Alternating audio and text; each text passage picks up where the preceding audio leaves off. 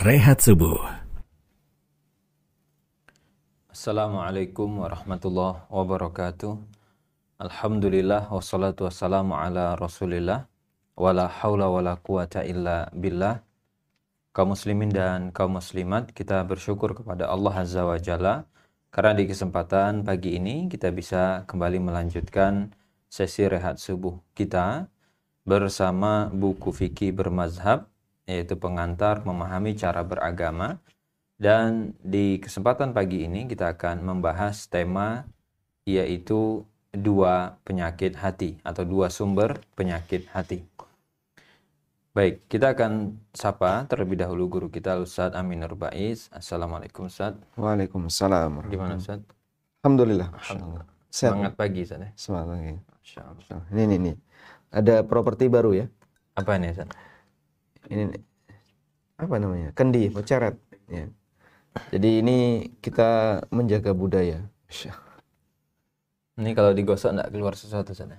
Ada Asap ya? air. Air. Jangan digosok, dituangin. Itu Bang. Baik Ustaz, ini pagi ini kita membahas tentang dua sumber penyakit hati. Hmm. Nah, kalau dikaitkan biasanya kan kalau nulis sesuatu itu kan mesti ada kait-kaitan dengan bab sebelumnya Ustaz ya. Hmm. Ini kita sebelum-sebelumnya membahas tentang madhab dan seterusnya. Kenapa ujungnya ada hati ini Ustaz? Ini Ya. kaitannya apa Ustaz dengan pembahasan sebelum? Ya. Alhamdulillah wassalatu wassalamu ala Rasulillah wa ala alihi wa sahbihi wa muwala. Jadi seperti yang kita pahami, baik buruknya manusia itu tergantung dari hatinya. Makanya ketika Allah Subhanahu wa taala eh, menyebut orang yang berbuat dosa, Allah mengatakan hatinya yang berdosa. Innahu athimun qalbu. Hatinya berdosa. Sehingga ketika posisi hati itu jahat, maka seluruh jasad akan jahat dan sebaliknya. Nah, setelah kita memahami aneka rambu-rambu dalam beragama ya. Ada bagaimana mengikuti ulama, ada taklid, ada bermadhab, pemahaman tentang masalah posisi logika, termasuk juga bagaimana memposisikan budaya yang benar, ada fatwa di bagian awal dari buku fikih bermadhab ini. Maka semua pelajaran ini akan berarti dan bernilai di mana seseorang akan melakukan perubahan ke arah yang lebih baik apabila dia punya hati yang baik. Tapi kalau kemudian iktikadnya sudah nggak baik, nggak benar, ada potensi penyimpangan yang besar dalam hatinya, sejuta nasihat tidak akan memberikan pengaruh sama sekali. Karena itu dengan kita mengenali penyakit hati, kita akan mendiagnosis sebenarnya orang ini kenapa tidak berubah? Itu masalahnya ada di mana? Penyakitnya kenapa? Nah, ketika ketemu penyakitnya, nanti proses pengobatannya akan lebih mudah. Ya kurang lebih seperti itu gambarannya.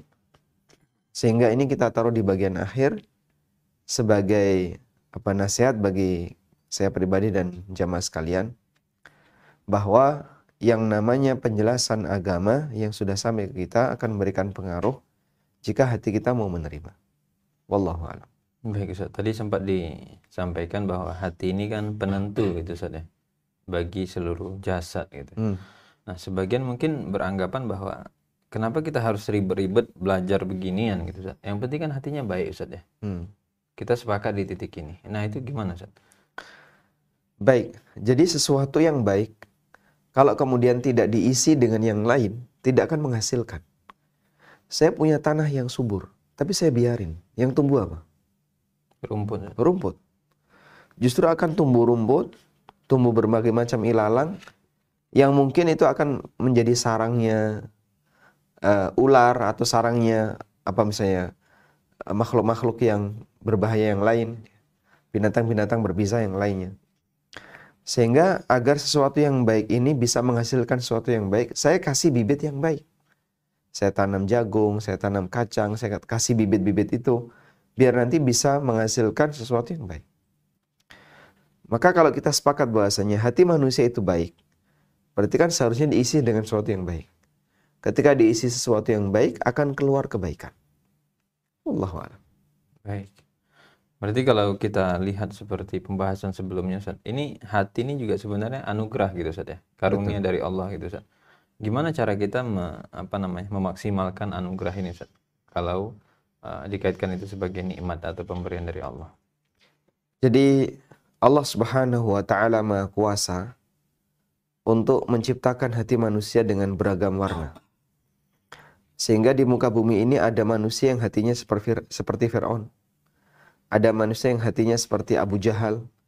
Ada manusia yang hatinya seperti orang-orang jahat yang lainnya. Di saat yang sama, ada manusia yang hatinya seperti Nabi Muhammad SAW. Ada manusia yang hatinya seperti para nabi, ada seperti Abu Bakar, As-Siddiq, dan seterusnya. Nah, kemudian bagaimana cara kita memanfaatkan hati yang yang baik ini untuk bisa menghasilkan ketaatan kepada Allah, intinya adalah hati itu diajak untuk beribadah kepada Allah. Sehingga hati yang sebagai sumber keinginan ya, hmm. orang kerentek batin punya keinginan tertentu, kehendak, kita kendalikan kehendak itu untuk bertakwa kepada Allah Subhanahu wa taala. Contoh sederhana kayak gini. Um, apabila orang punya hal yang baik, tapi ketika itu tidak dimotivasi, bisa jadi akan tertimbun dengan keburukan yang ada pada dirinya. Sementara dalam hati ini ada dua potensi itu. Fa'alhamaha fujuraha wa taqwa. Allah ilhamkan dalam jiwa manusia ada sifat baik dan ada sifat buruknya. Sehingga kalau sifat baiknya ini tidak dibuat dominan, maka nanti yang muncul adalah sifat buruknya. Wallahu a'lam. Baik, Sat. Ini dari judul kan berarti kita bisa tahu Sat, bahwa hati itu memungkinkan untuk sakit gitu ya. Betul. Nah, tapi sebelum kita bahas kayak apa saja yang membuat hati sakit seperti kita bisa pilek gitu ya, kita bisa demam gitu kan. Tapi sebelum itu eh, gimana cara kita mengenali Ustaz ya? Minimal kayak kalau badan ini kan kalau dia sehat sama sakit kita tahu gitu Ustaz ya hmm. kayak ini kayaknya nggak enak nih badannya atau gimana. Nah, kalau hati dalam posisi ini nih hati yang sehat nih gitu. Ini hati yang kayaknya sakit deh gitu. Ada nggak kayak dari Al-Qur'an atau hadis Ustaz kayak petunjuk-petunjuk barangkali yang mana ini bisa kita pakai. Kayaknya hati saya sakit deh. Kayaknya ini sehat nih gitu. Misalkan ada tanda-tanda gitu nggak salah satu di antara indikatornya adalah kecenderungan. Orang yang sakit itu cenderungnya adalah dia uh, tidak doyan dengan nutrisi. Kemudian apalagi kalau sakit malas ya dan seterusnya. Sehingga kita juga bisa lihat posisi hati itu ketika sakit kurang lebih seperti itu kita kalau sakit makan apa pun terasa pahitnya. Hati juga sama, ketika sakit dia dikasih tausiah, disuruh untuk belajar, ngaji dan seterusnya, terasa nggak enak, nolak dia. Kemudian orang kalau sakit cenderung malas. Maka hati yang sakit cenderung tidak ada keinginan untuk berbuat taat. Dia lebih cenderung untuk malas dan seterusnya. Lalu ketika hati itu sakit, ketika badan itu sakit, kadang cenderung untuk melakukan hal yang yang negatif, yang berbahaya. Misalnya, uh, pengennya apa ketika sakit? Pengennya mukul badannya sendiri. Atau ada orang yang ketika sakit pengennya mengkonsumsi sesuatu yang menurut dia enak. Misalnya, saya kalau nggak makan ini, saya nggak nggak doyan. Padahal itu berbahaya. Misalnya anak kecil ya, ketika sakit batuk, dan dia suka kerupuk. Milihnya kerupuk terus. Dikasih yang lain tidak mau, pengennya kerupuk terus. Padahal bagi pertimbangan orang tuanya mungkin bisa jadi ini justru akan memperparah batuknya. Maka orang tua mengarahkan makan yang bermanfaat, tapi dia nggak mau. Demikian pula hati yang sakit punya kecenderungan untuk berbuat maksiat. Karena itu Allah Subhanahu wa taala memberikan komentar ketika orang-orang musyrikin, kenapa mereka menolak kebenaran? Apabila dibacakan kepada mereka, qalu asatirul awwalin, dibacakan Al-Qur'an kepada mereka, mereka mengatakan, ini adalah asatirul awwalin. Ini dongeng orang masa silam. Coba bayangin, Al-Qur'an dianggap dongeng. Lalu Allah Subhanahu wa taala mengatakan, "Kalla bal rana ala qulubihim ma kanu yaksibun." Enggak demikian. Sebabnya adalah ada ron dalam hati mereka. Maka nuyaksibun disebabkan karena perbuatan maksiat yang telah mereka kerjakan. Jadi Allah Subhanahu wa taala memberikan komentar, kenapa ke orang ini tidak mau menerima kebenaran Al-Qur'an? Karena hatinya yang rusak. Hatinya yang sakit. Sehingga kecenderungan mereka untuk menolak kebenaran, kecenderungan mereka untuk berbuat maksiat itu berangkat dari kondisi batin yang sakit. Allah. Baik, Ustaz. Terus juga ini di sini ada diungkapkan Ustaz bahwa kayak hati itu kayak raja gitu hmm. Ya. Dan juga kemudian ada statement bahwa kelezatan iman itu yang ngerasain hati itu saja. Kira-kira apa poin penting yang bisa kita ambil dari sini Ustaz? kaitannya dengan hati sebagai raja, kemudian hati yang merasakan iman. Gimana status kita sebagai seorang muslim ini Ustaz? Jadi disebut sebagai raja karena dia pengendali uh, nilai baik dan buruknya jasad. Nabi SAW mengingatkan ini dalam hadisnya di halaman 317 ya kita sebutkan itu. Ala wa inna fil jasadi mudghah idza salahat salahal jasadu kullu wa idza fasadat fasadal jasadu kullu. Dalam diri manusia ada segumpal darah. Kalau baik baik semuanya, kalau buruk, buruk semuanya. Ala wahyal qalb. Kemudian Nabi SAW mengatakan itu adalah hati. Dan Abu Hurairah radhiallahu anhu ketika menjelaskan hadis ini boleh mengatakan al qalbu malikun wal a'dha'u junuduh. Hati itu raja dan anggota badan manusia adalah pasukannya. Fa'idha tabal maliku tabat junuduhu. Kalau kemudian rajanya bagus, maka pasukannya akan bagus.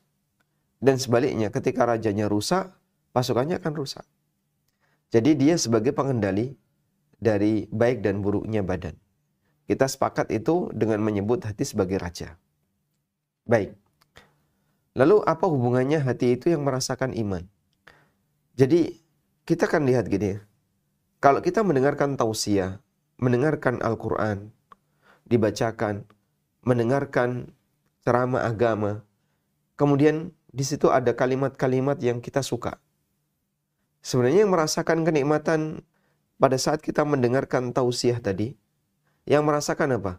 Mata, indera penciuman, indera perasa, indera peraba, atau indera pendengaran? Hati. Hmm? Tidak semua itu. Tapi yang merasakan adalah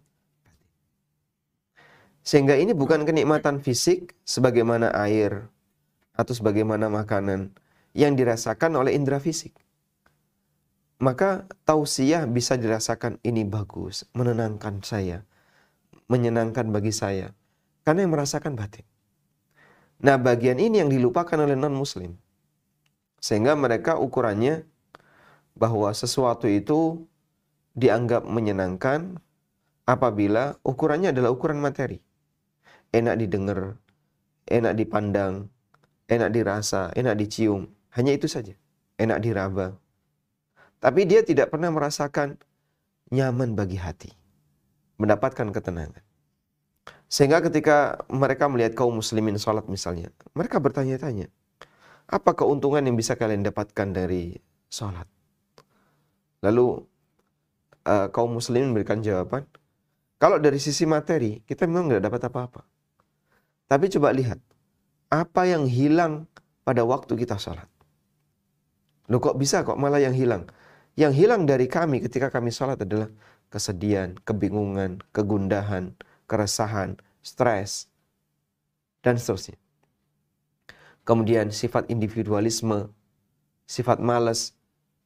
Jadi karakter-karakter seperti itu berkurang pada saat orang melakukan ibadah kepada Allah. Jangan diukur dari seberapa materi yang kau dapat. Tapi ibadah ini bisa membersihkan hati yang yang yang dimiliki oleh manusia yang di situ ada kotorannya. Sehingga dengan sholat dia semakin satu demi satu membersihkan kondisi batin yang bermasalah. Dengan ibadah yang lain juga demikian. Kurang lebih seperti itu. Jadi hati ini yang memberikan rasa untuk hal yang tidak bisa dirasakan oleh indera.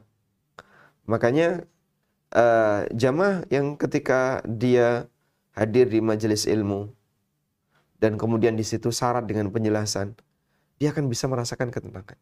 Seolah-olah imannya itu lagi naik. yazid. Imannya bertambah. Begitu dia mendengarkan kalimat-kalimat yang indah, hatinya merasa tenang. Dan dalam posisi ini hati yang bisa merasakan. Nah ini kami tunjukkan dalam hadis Nabi SAW bersabda, Salatun man kunna fihi wajada halawatal iman.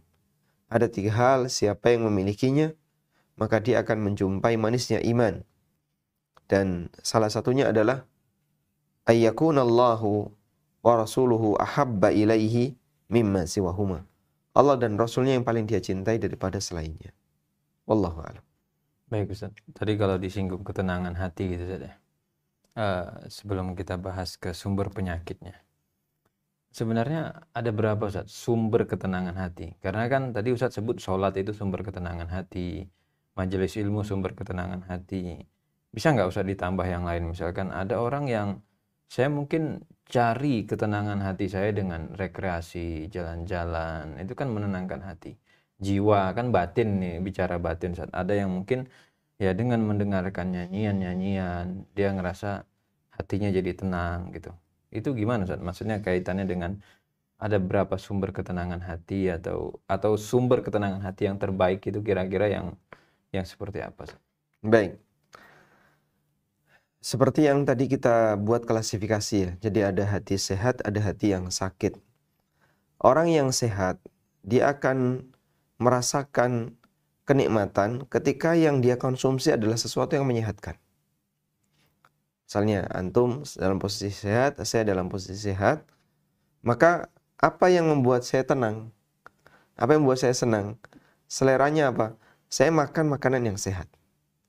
Misalnya saya suka soto saya makan soto uh, Ustadz suka sate makan sate jadi saat sehat kita akan makan makanan yang sehat kalau sakit yang dicari sakit yang menenangkan dia adalah penyakit sehingga orang yang sakit kalau nggak mengkonsumsi ini dia nggak bisa nyaman seperti orang sakit dalam posisi uh, sakau ya karena dia kecanduan apa misalnya narkoba. Saat dia sakau kecanduan narkoba, yang buat dia tenang apa?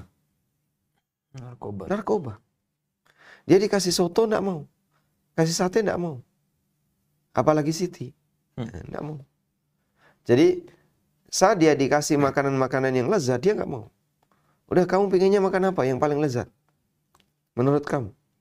Oh saya pingin pizza misalnya. Kasih pizza. Tidak mau. Ketika lagi sakau dia nggak mau itu yang dia cari narkoba. Saat dia nggak punya narkoba, masya Allah, bisa eh, nggak uh, normal orangnya. Sehingga bisa jadi ketika orang itu dalam posisi sakit, yang menurut dia itu sebenarnya adalah aslinya penyakit, tapi menurut dia itu menenangkan. Akhirnya bagi dia ini membuat saya hatinya jadi tenang. Hati kamu sakit, makanya yang kayak gini yang kau pilih. Sehingga orang beriman karena hatinya sehat, maka yang menenangkan dirinya adalah mendekat kepada Allah Subhanahu wa taala. Beribadah kepada Allah, mengerjakan sholat, bermunajat ketika berdoa dan seterusnya. Sementara orang yang dalam posisi hatinya hatinya sakit, maka mungkin yang menenangkan bagi dia adalah sumber penyakit. Minum khamr atau uh, menikmati apa narkoba atau datang ke tempat-tempat diskotik atau berbuat zina waliyadzubillah dan aneka maksiat yang lainnya. Jadinya di sini bukan kita sebut yang penting hatinya tenang. Tapi jenis apa yang bisa membuat hatinya tenang itu bisa kita jadikan sebagai alat ukur apakah hati orang ini hati yang sakit atau hati yang sehat. Kalau kemudian yang membuat dia tenang adalah semua sumber penyakit alias maksiat-maksiat, berarti hatinya sakit dan sebaliknya. Wallahu a'lam. Baik Ustaz. Mungkin menarik kalau kita coba lihat ke sumbernya ini Ustaz. Kita nggak pengen hati kita sakit gitu ya. hmm. ya.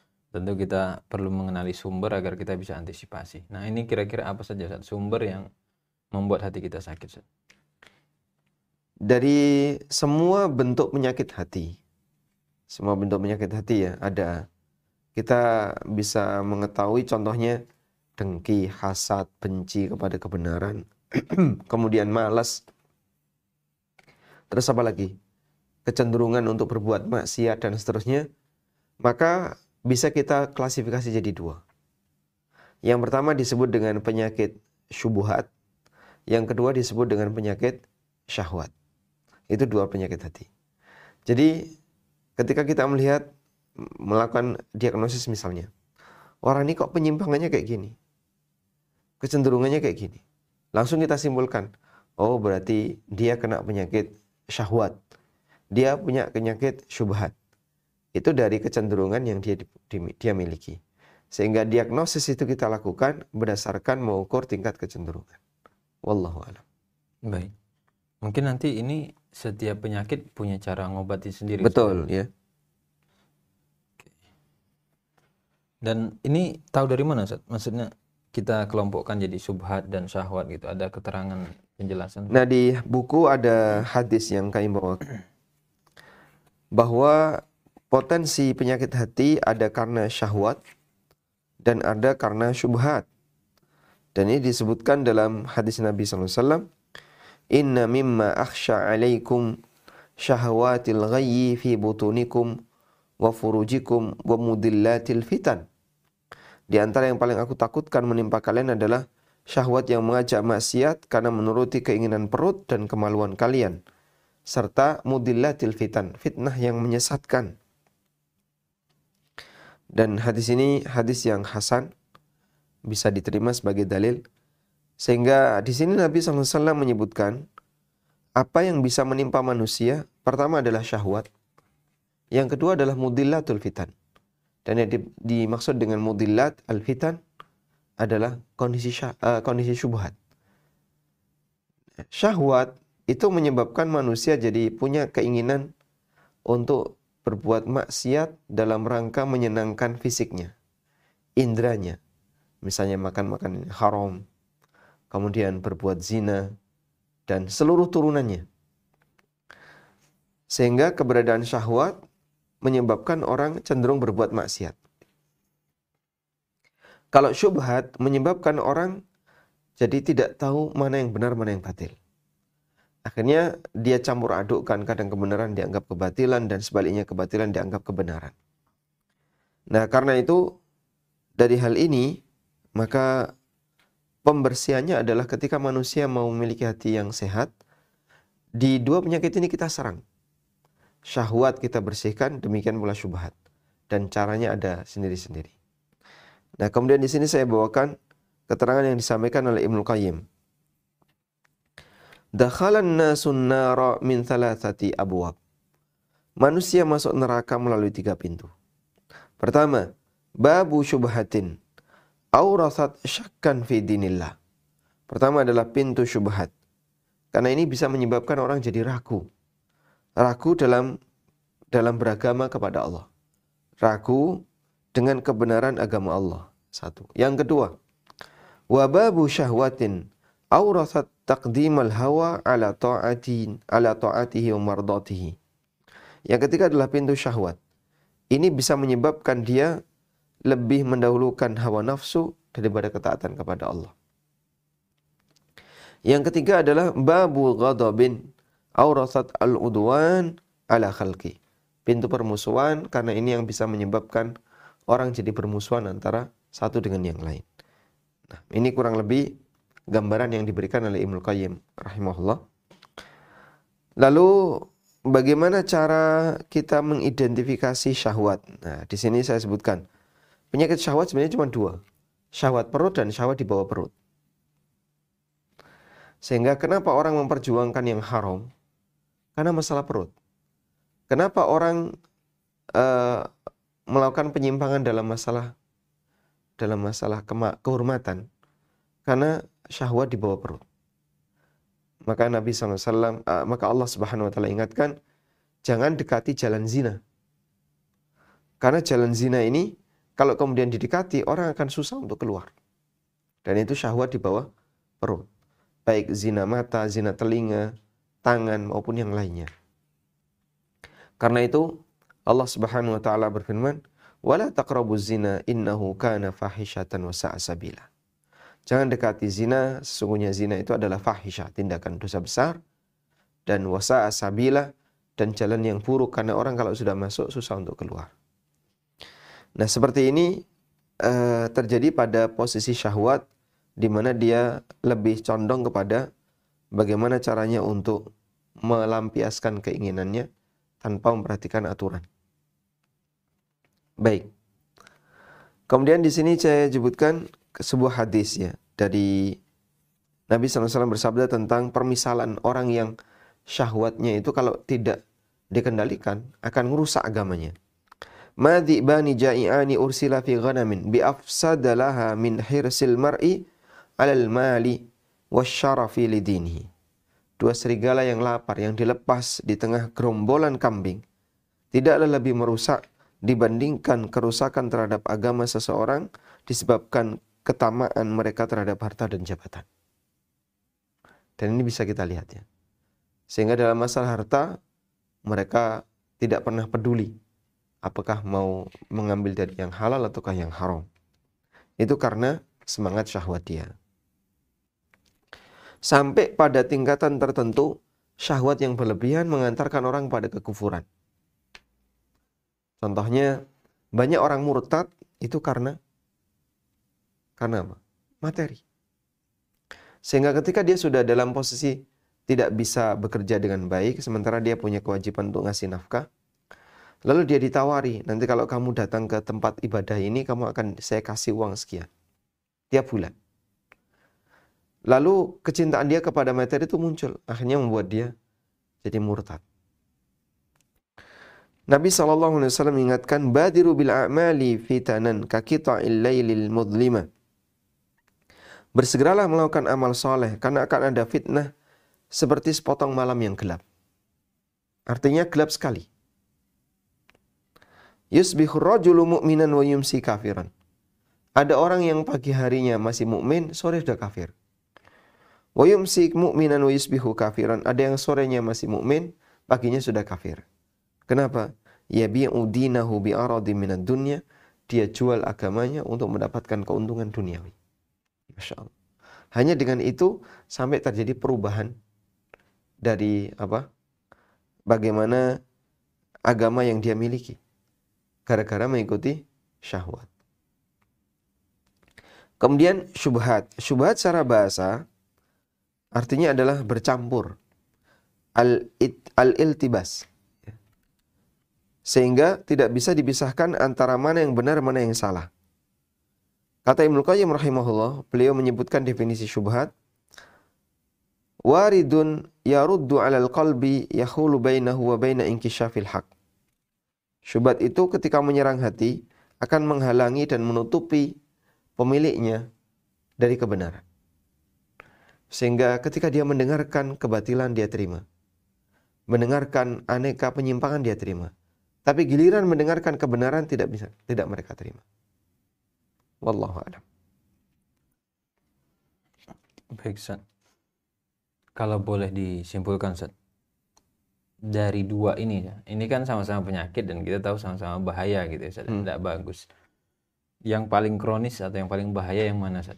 Jadi kalau yang kita bilang kayak yang ini agak lebih mending lah gitu ya ketimbang yang satunya hmm. atau emang ini nggak ada yang mending sih gitu sama-sama bahaya gitu atau gimana saat antara subhat sama syahwat ini kalau ditanya ya kalau melihat apa uh, sama-sama maksiatnya ini sama-sama bahaya sebab ini kan sumber hmm. kalau sumber kita sebut sama-sama bahaya tapi mana yang lebih berbahaya pertama ataukah kedua Coba kita lihat ya. Nabi Adam alaihissalam dikeluarkan oleh Allah dari surga. Sebabnya apa? Syahwat. Karena dia dilarang untuk mengkonsumsi buah-buahan tertentu, tapi Adam tetap nekat untuk mengambilnya. Dengan pertimbangan-pertimbangan karena beliau punya syahwat. Sampai akhirnya Allah Subhanahu wa taala keluarkan dia dari surga. Sehingga penyakit manusia yang pertama kali yang menyebabkan dia berbuat maksiat adalah syahwat. Sedangkan syubhat muncul belakangan yaitu ketika perbuatan kesyirikan muncul. Tapi dilihat dari potensi manusia untuk bertobat. Syahwat lebih mungkin untuk bertobat. Sedangkan syubhat susah untuk bertobat. Di sini saya bawakan keterangan Sufyan Ats-Tsauri di halaman 324. Al bid'atu ahabu ila iblisa minal maksiyah. Bid'ah itu lebih disukai iblis daripada maksiat. Wal maksiyatu yutabu minha wal bid'atu la yutabu minha. Orang berbuat maksiat mungkin untuk bertobat. Minum khamar misalnya diingatkan. Sampai akhirnya dia uh, merasa yakin khamar itu haram, kemudian dia tinggalkan. Karena dalam posisi dia melakukan perbuatan maksiat, dia ketika diingatkan akan bisa lebih menerima. Sedangkan bid'ah la yutabu minha, la yutabu minha artinya uh, peluang tobatnya kecil. Karena orang yang berbuat bid'ah terkadang dia akan mempertahankan bid'ahnya itu karena menurut dia ini benar. Jadinya kebalik-balik. Yang salah dianggap benar, yang benar dianggap salah. Wallahu a'lam. Baik Ustaz. Ini mungkin kita sudah tahu uh, sumbernya. Sekarang gimana cara membatinya Ustaz? Kalau udah kadung kena subhat atau kadung kena syahwat itu kan mungkin penangannya berbeda gitu Ustaz. Ini apa solusi atau obat yang kita bisa tawarkan? Kalau syahwat semua orang memiliki ya. Cuman ada yang dibiarkan liar, ada yang dikendalikan dengan baik. Sehingga kita tetap akan berbuat maksiat. Sebagai konsekuensi dalam diri kita ada syahwat. Tapi ketika kita berbuat maksiat dengan keberadaan syahwat tadi, ada yang maksiatnya kebablasan, ada yang dia direm dengan maksimal. Terus apa uh, solusinya? Banyak bertobat kepada Allah, mohon ampun, dan berusaha untuk memiliki komitmen agar melakukan hal yang apa yang terbaik secara agama dan menghindari maksiat sebisanya. Sehingga dengan demikian kita berharap bahwa dengan keberadaan uh, penyakit syahwat yang ada pada diri kita itu tidak kemudian sampai menyebabkan terlalu jauh pelanggarannya. Wallahu a'lam. Baik, Ustaz. Sedangkan kalau syubhat, maka cara penyelesaiannya adalah dengan diskusi bersama orang-orang yang benar. Misalnya begini, saya kok punya pemikiran yang aneh. Coba saya diskusikan dengan ustadz. Nah itu boleh. Dengan demikian, dia nanti akan mendapatkan pencerahan. Kenapa sih ada yang bilang kayak gini? Terus dijelaskan oleh Ustadz. Ada pencerahan. Dengan demikian ketika ada kalimat-kalimat yang negatif yang dia dengar. Dan itu isinya pembelaan kepada perbuatan maksiat. Lalu dia ragu dan dia tanyakan ke seorang Ustadz. Maka insya Allah apa yang dia lakukan ini akan bisa menghilangkan syubhat pada dirinya. Wallahu a'lam. Baik Ustaz, Masya Allah. Mungkin kita akan berikan kesempatan Ustaz, untuk pemirsa. Baik, silakan. Baik, kaum muslimin dan kaum muslimat, demikian untuk sesi materi dan kita akan masuk ke sesi diskusi dan tanya jawab.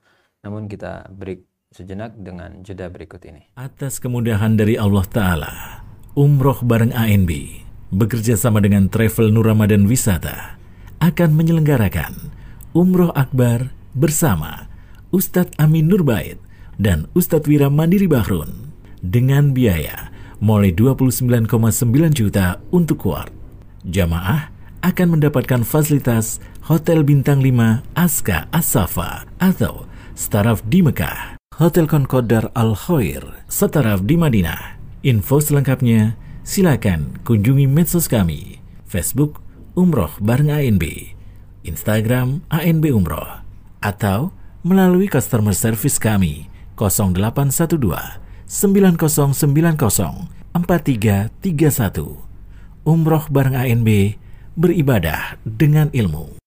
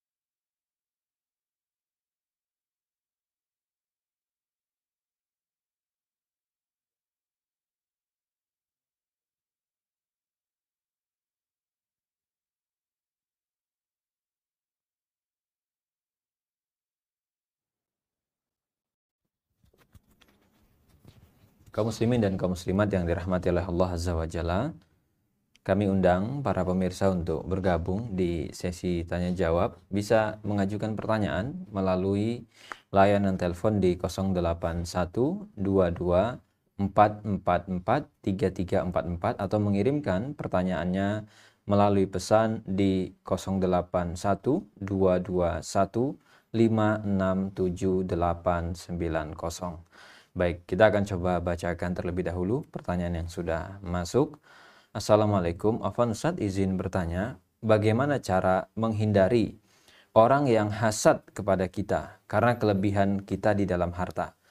Apakah harus menyembunyikan kekayaan kita, misalnya tidak memakai barang, kendaraan, atau pakaian yang mahal?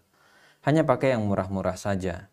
Lalu apakah termasuk dilarang jika kita menyukai barang-barang mahal?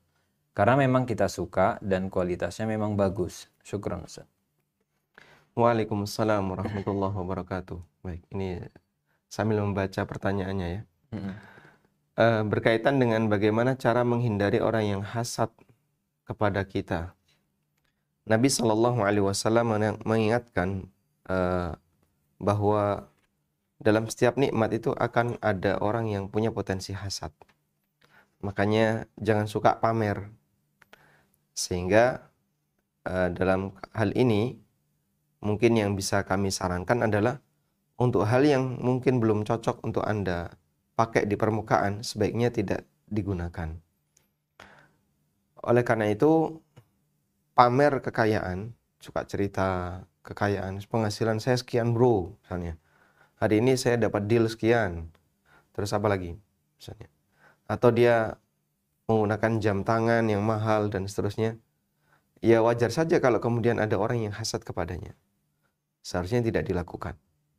Dan itu nggak ada manfaatnya. Anda tidak akan dapat pahala ketika Anda menggunakan jam tangan yang mewah atau pakaian yang mewah. Kemudian, tapi ini kan saya merasa senang dan bahagia. Berarti kebahagiaan Anda ukurannya adalah materi. Saya tidak katakan ini bagian dari penyakit syubhat dan syahwat, tapi kebahagiaan ini lebih cepat hilang. Dan namanya kebahagiaan materi itu apa ya sifatnya sangat terbatas. Begitu materi ini hilang, Anda sudah tidak akan bisa merasakan kebahagiaan itu. Makanya kita apa kalau bisa kendalikan sehingga bagaimana caranya agar materi itu apa sumber kebahagiaan kita bukan materi tapi sumber kebahagiaan kita adalah kebahagiaan yang bagi hati yang hakiki yaitu dengan cara mendekat kepada Al-Quran maupun hadis Nabi Sallallahu Alaihi Wasallam. Saya kadang kasih ilustrasi seperti ini ya. Kalau sumber kebahagiaan kita itu materi, kemampuan fisik dalam menikmati materi itu terbatas. Sebagai contoh, kita suka makanan. Kemudian ada makanan itu di hadapan kita hanya dengan satu gigi yang sakit, bisa nggak kita menikmatinya? Enggak. Nggak bisa. Jadinya nggak doyan. Loh, katanya suka sate. Ini sate, ada 20 tusuk. Tapi sekarang gigi saya lagi sakit. Dua gram sakit, kanan kiri, dikasih sate. Nggak bisa ngunyah dia. Tolong dong dikunyahin. Kan nggak mungkin. Digiling. Hah? Digiling. Nikmat sate hilang. Jadinya hanya dengan gigi itu ukuran dibandingkan dengan ukuran badan, gigi itu seperberapa persennya? Kecil sekali. Kita punya gigi anggaplah uh, bersama akar-akarnya beratnya ada nggak satu on? Dua gram ada tiga gram. Anggaplah misalnya lima gram atau sepuluh gram. Sepuluh gram satu on ya? Iya. Eh nggak sampai deh. Seratus gram satu on. Anggaplah misalnya 10 gram berat gigi. Dibandingkan dengan berat badan Anda 80 kilo misalnya.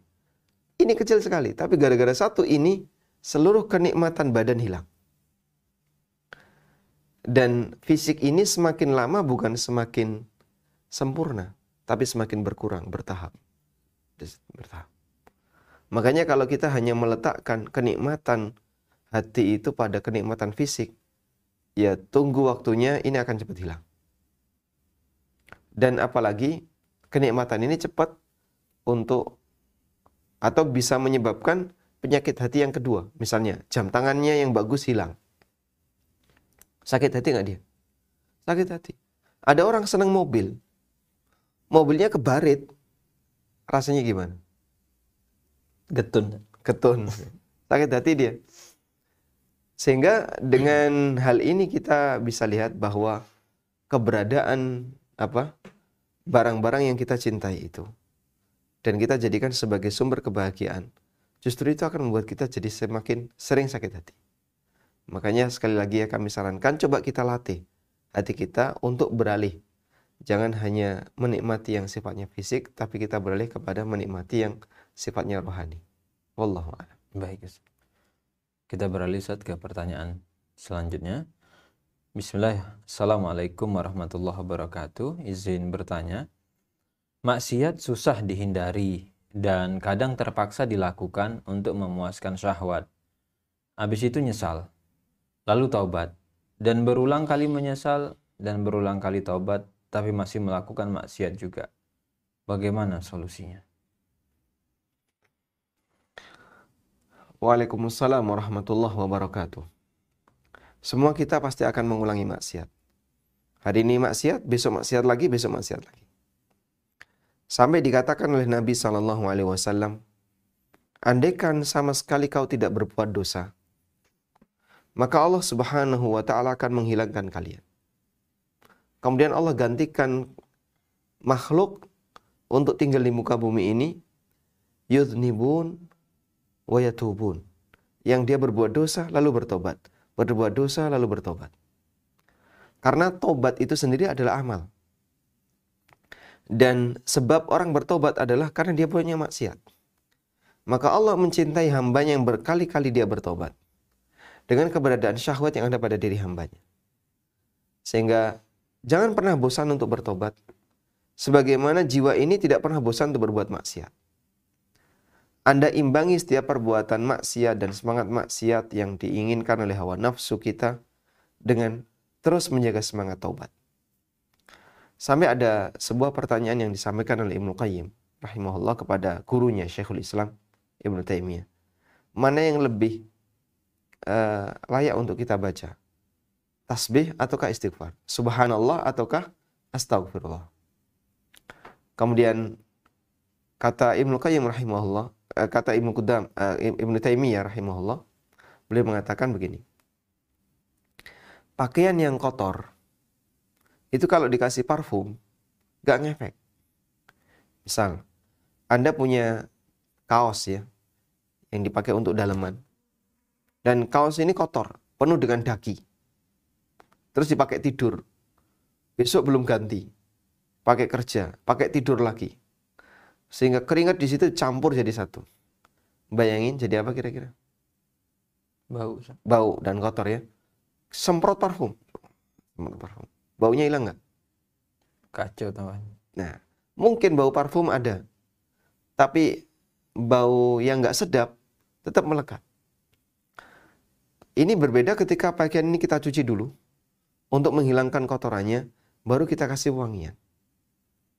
Jadi Beliau memberikan isyarat, kalau kita adalah hamba yang berlumur dengan banyak dosa, maka istighfar lebih kita butuhkan.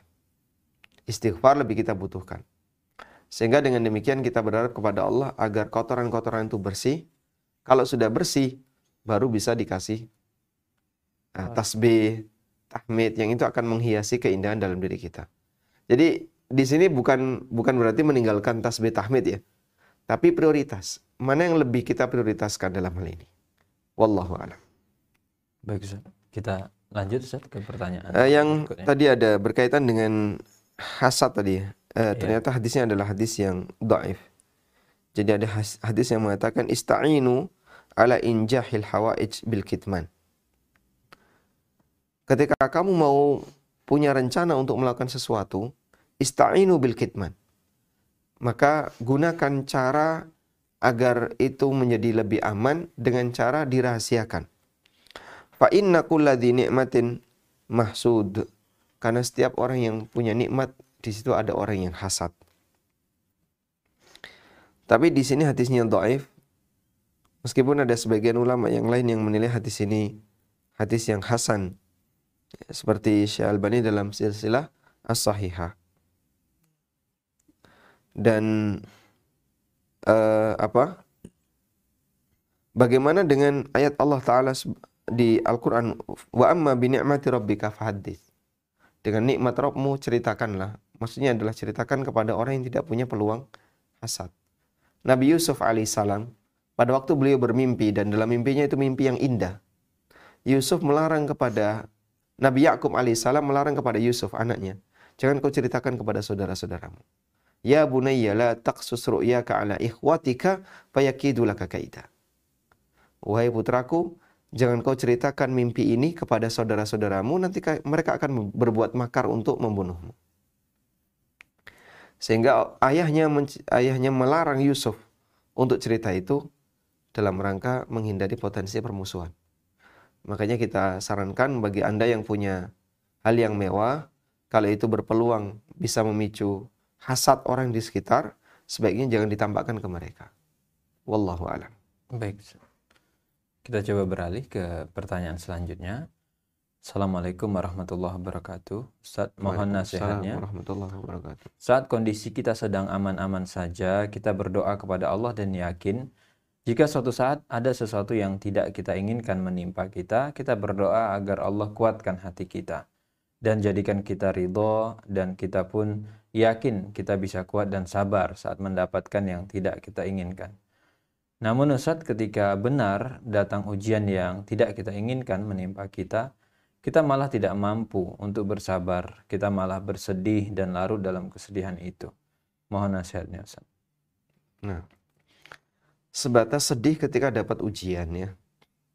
Misalnya ada barang kita yang hilang, atau kita sedang sakit, atau bahkan salah satu di antara orang yang kita cintai meninggal, atau uh, sempitnya ekonomi dan seterusnya.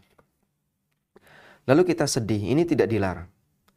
Karena sedih itu respon normal ketika orang sedang dapat cobaan. Yang lebih penting adalah bagaimana dia mengendalikan kesedihan itu agar tidak semakin parah.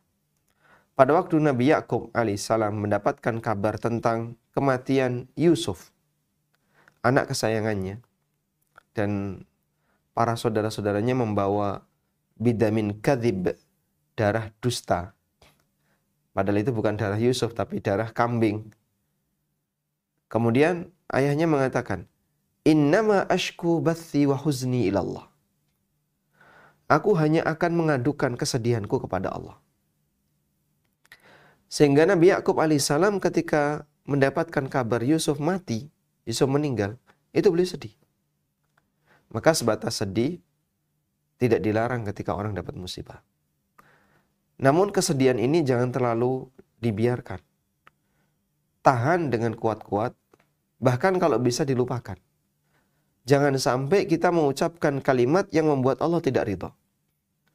Sehingga pada saat Nabi SAW memakamkan Ibrahim. Ibrahim siapa ini? Putra beliau ya. Anak beliau yang Masya Allah sudah lama beliau berharap bisa punya anak laki-laki. Akhirnya Maria dari Mesir itu uh, melahirkan anak laki-laki untuk Nabi SAW. Diberilah nama Ibrahim. Qadarullah di usia satu tahun Ibrahim meninggal. Ketika Ibrahim meninggal, maka Rasulullah SAW menangis. Dan saat pemakaman beliau menangis.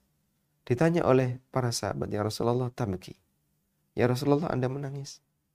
Kemudian Nabi SAW mengatakan, Inna la nu'adzabu bihada, walakinna nu'adzabu bihada. Kita tidak disiksa dengan air mata, tapi kita disiksa karena ini, karena lidah. Beliau sebutkan lidahnya. Dan beliau mengatakan kepada pada saat memakamkan Ibrahim, wala nukallimu illa ma yurdi rabbana. Dan kami tidak akan bicara kecuali apa yang membuat Allah ridho. Sehingga dalam hal ini ketika orang larut dalam kesedihan, dalam arti merasakan kesedihan tidak dilarang. Tapi jangan sampai mengundang murka Allah Subhanahu wa taala dan jangan sampai mengundang marahnya Allah taala. Jangan sampai mengucapkan kalimat yang membuat Allah tidak ridho. Wallahu a'lam. Baik Ustaz. Mungkin kita beralih ke pertanyaan terakhir Ustaz. Izin bertanya Ustaz, seseorang yang pernah melakukan perbuatan menyimpang karena syahwat, dalam hal ini hubungan sejenis, sulit diajak bertaubat dengan alasan kenapa dia harus eh, kenapa dia yang harus bertaubat? Bukankah dia hanya sebagai korban? Sementara hubungan tersebut sudah bertahun-tahun. Keputusasaannya benar-benar menjauhkan dia untuk benar-benar bertaubat. Bagaimana konotasi syubhat lebih berat dari syahwat di sini Ustaz? Syubhat itu menyebabkan orang membela penyimpangan. Sehingga dengan keberadaan syubhat, dia jadi tidak bisa membedakan antara uh, apa kebenaran dengan kebatilan. Jadi dia akan membela diri. Membela diri dengan alasan saya akan korban. Seharusnya yang bertobat adalah uh, apa satunya pasangannya? Ya pokoknya pasangan saya. Karena dia yang mengendalikan sementara saya hanya korban? Jawabannya, ya betul memang kamu korban misalnya. Tapi kamu termasuk di antara yang berbuat dosa. Sebab dalam perbuatan zina misalnya, antara laki dan perempuan dosanya sama atau beda? Sama-sama berbuat zina. Sehingga perempuan tidak boleh mengatakan, saya korban. Tapi kamu lakukan ini dengan suka sama suka? Iya, tapi saya korban. Tetap kamu berdosa. Dan dia punya kewajiban untuk bertobat. Karena itu dalam hal ini, ketika orang sedang berbuat maksiat, baik dia di posisi A maupun di posisi B, dua-duanya wajib untuk bertobat. Apa salahnya kalau manusia diminta untuk bertobat? Apalagi dia masih punya dosa-dosa yang lain. Jika memang dia korban, kenapa dia menyerah? Dan menyerahkan kehormatannya kepada, menyerahkan kemaluannya kepada orang lain. Padahal ini adalah dosa yang sangat besar, yaitu uh, eh, LGBT ya. Maka yang bisa kami sarankan uh, untuk penyelamatan keluarga Anda yang yang menyebut korban ini, Anda coba uh, datangkan yang bersangkutan untuk menghadap seorang ustadz yang dia yang dia uh, kagumi atau yang dia segani misalnya. Baik, saya ajak kamu untuk menghadap ustadz yang sama-sama kita jadikan sebagai guru. Sudah? Nanti saya akan ceritakan tentang kesalahan kamu, kira-kira wajib tobat atau tidak. Untuk menghilangkan subhatnya. Saya yakin dia nggak bakalan berani. Karena di hadapan dia adalah seorang guru yang dia segani. Dia akan ketakutan. Nah itu bukti sebenarnya dia ngaku salah.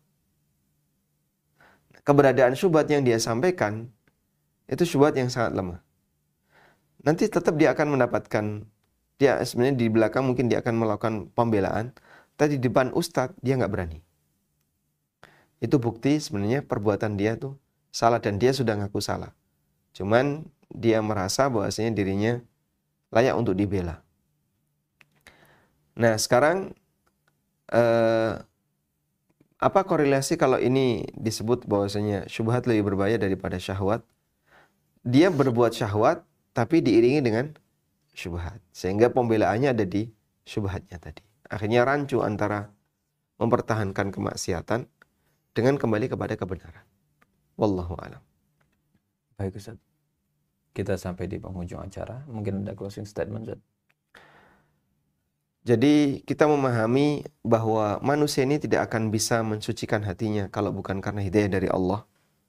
Maka Allah Subhanahu wa taala ingatkan ayat yang penting untuk kita baca surat Al-Mu'minun surat Afwan, surat An-Nur ayat 21. Surat An-Nur ayat 21. Di buku saya tidak saya sebutkan ya. Hmm. Di surat An-Nur ayat 21, Allah Subhanahu wa taala berfirman, "Ya ayyuhalladzina amanu la tattabi'u khutuwatis syaitan." Wahai orang yang beriman, jangan kalian mengikuti langkah-langkah setan. Wa may yattabi' khutuwatis syaitani fa innahu ya'muru bil fahsya'i wal munkar. Siapa yang mengikuti langkah setan, setan itu menyuruh manusia untuk berbuat keji dan mungkar. Lalu Allah katakan, "Walaula fadlullahi 'alaikum wa rahmatuhu ma zaka minkum min ahadin abada." Andaikan bukan karena karunia Allah dan rahmatnya, maka tidak akan ada satupun di antara kalian orang yang selamat. Hatinya selamat, tidak ada. Ma zaka minkum min ahadin abada. Tentu tidak akan ada orang yang suci hatinya di antara kalian abadan selamanya. Walakin Allah yuzakki man yasha. Tapi Allah Ta'ala mensucikan sesuai dengan apa yang dia kehendaki. Sehingga di sini Al-Quran menjelaskan musuh eksternal kamu yaitu Al-Quran, yaitu syaitan ya, sangat antusias untuk menyesatkan kamu dengan berbagai macam cara. Sudah? Kalau bukan karena Allah yang membersihkan hatimu, maka tidak akan ada satupun orang yang hatinya bersih selamanya. Walakin Allah yuzaki mayasha. Tapi Allah membersihkan hati hamba sesuai dengan apa yang dia kehendaki. Oleh karena itu, kalau kita ingin memiliki hati yang selamat dari penyakit syubhat dan syahwat, lakukanlah tazkiyatun nafas dengan cara banyak mohon ampun kepada Allah dan memohon kepada Allah Subhanahu wa taala tazkiyatun nafas. Sehingga kita berdoa, ya Allah bersihkan hatiku. Allahumma ati nafsi taqwaha wa zakkiha anta khairu man zakkaha. Itu doa yang mungkin layak untuk Anda ulang-ulang. Allahumma ati nafsi taqwaha wa zakkiha anta khairu man zakkaha.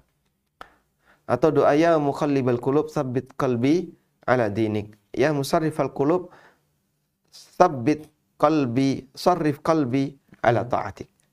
Dengan memperbanyak doa seperti ini menunjukkan kita adalah orang yang fakir di hadapan Allah dan membutuhkan pertolongan dari Allah Subhanahu wa taala. Wallahu taala alam wa sallallahu ala nabiyyina Muhammadin wa ala alihi wa sahbihi wasallam. Baik Ustaz, jazakumullah khair. Dan kita sampai di sesi terakhir. Demikian untuk rehat subuh pada kesempatan pagi ini. Semoga Allah memberkahi ilmu Ustaz dan juga para pemirsa sekalian. Allah nanti kita ketemu di sesi rehat subuh berikutnya. Kami mewakili kru yang bertugas. Mohon izin undur diri dan kita tutup dengan doa kafaratul majelis. Subhanakallahumma wa bihamdika asyhadu an la ilaha illa anta astaghfiruka wa atubu ilaik. Assalamualaikum warahmatullahi wabarakatuh. Rehat Subuh